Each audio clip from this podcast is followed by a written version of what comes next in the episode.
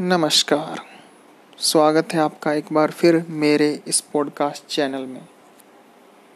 आज हम बात करने वाले हैं एक कहानी के बारे में, या फिर यूँ कहिए कि मैं एक कहानी नरेट करने जा रहा हूँ। ये कहानी है एक मोची की। तो बहुत समय पहले की बात है कि एक मोची, जिसका नाम जिमी होता है वह अपनी दुकान में रोज की तरह काम कर रहा होता है। यह दुकान जो कि उसके दादा परदादा के ज़माने से चली आ रही है।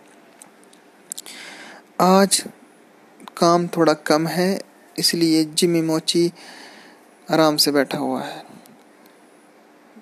कुछ क्षण ऐसे ही बैठे हुए सोचते सोचते अचानक उसका ध्यान कोई अपनी तरफ़ खींचता है और गेट पर आवाज़ लगाता है, कोई है?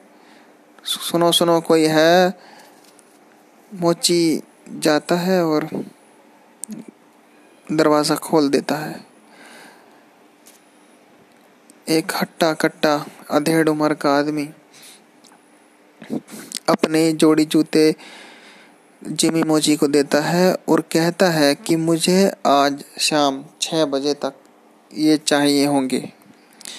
जिमी मोची जूते लेता है और जूते जमा करने के बाद एक टैग